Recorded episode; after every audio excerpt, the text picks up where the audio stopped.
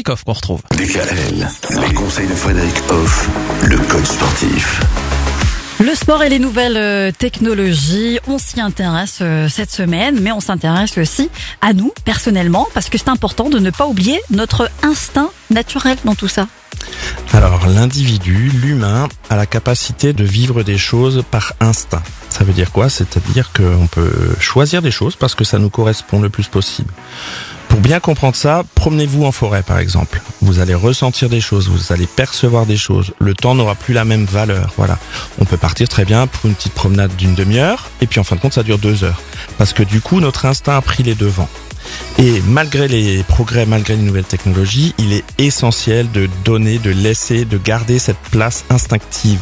Tout simplement pour être bien, voilà. On est un être instinctif également.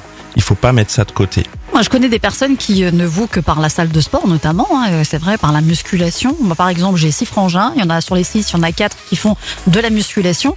Et est-ce que pour vous, c'est important qu'ils ne soient pas que dans cette salle à faire du sport ou à courir, mais peut-être euh, à courir dehors finalement? Je pense que c'est essentiel. Il faut en fait vivre des expériences différentes pour euh, ben, alimenter cet instinct, pour euh, qu'il y ait une réaction, pour qu'il y ait une adaptation du corps, de même de notre cerveau, hein, de notre mental. Il doit aussi s'adapter du coup.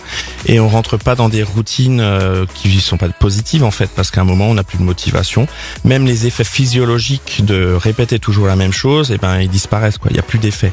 Donc euh, oui, oui, vivons des expériences différentes et ben retrouvons toujours un peu la nature quoi qu'il arrive. Hmm. Notre instinct naturel, les nouvelles technologies, comment faire pour lier l'ensemble et bien vivre ces activités physiques Eh bien, ça, on en parlera demain avec vous, Frédéric. À demain. Retrouvez l'ensemble des conseils de DKL sur notre site internet et l'ensemble des plateformes de podcast.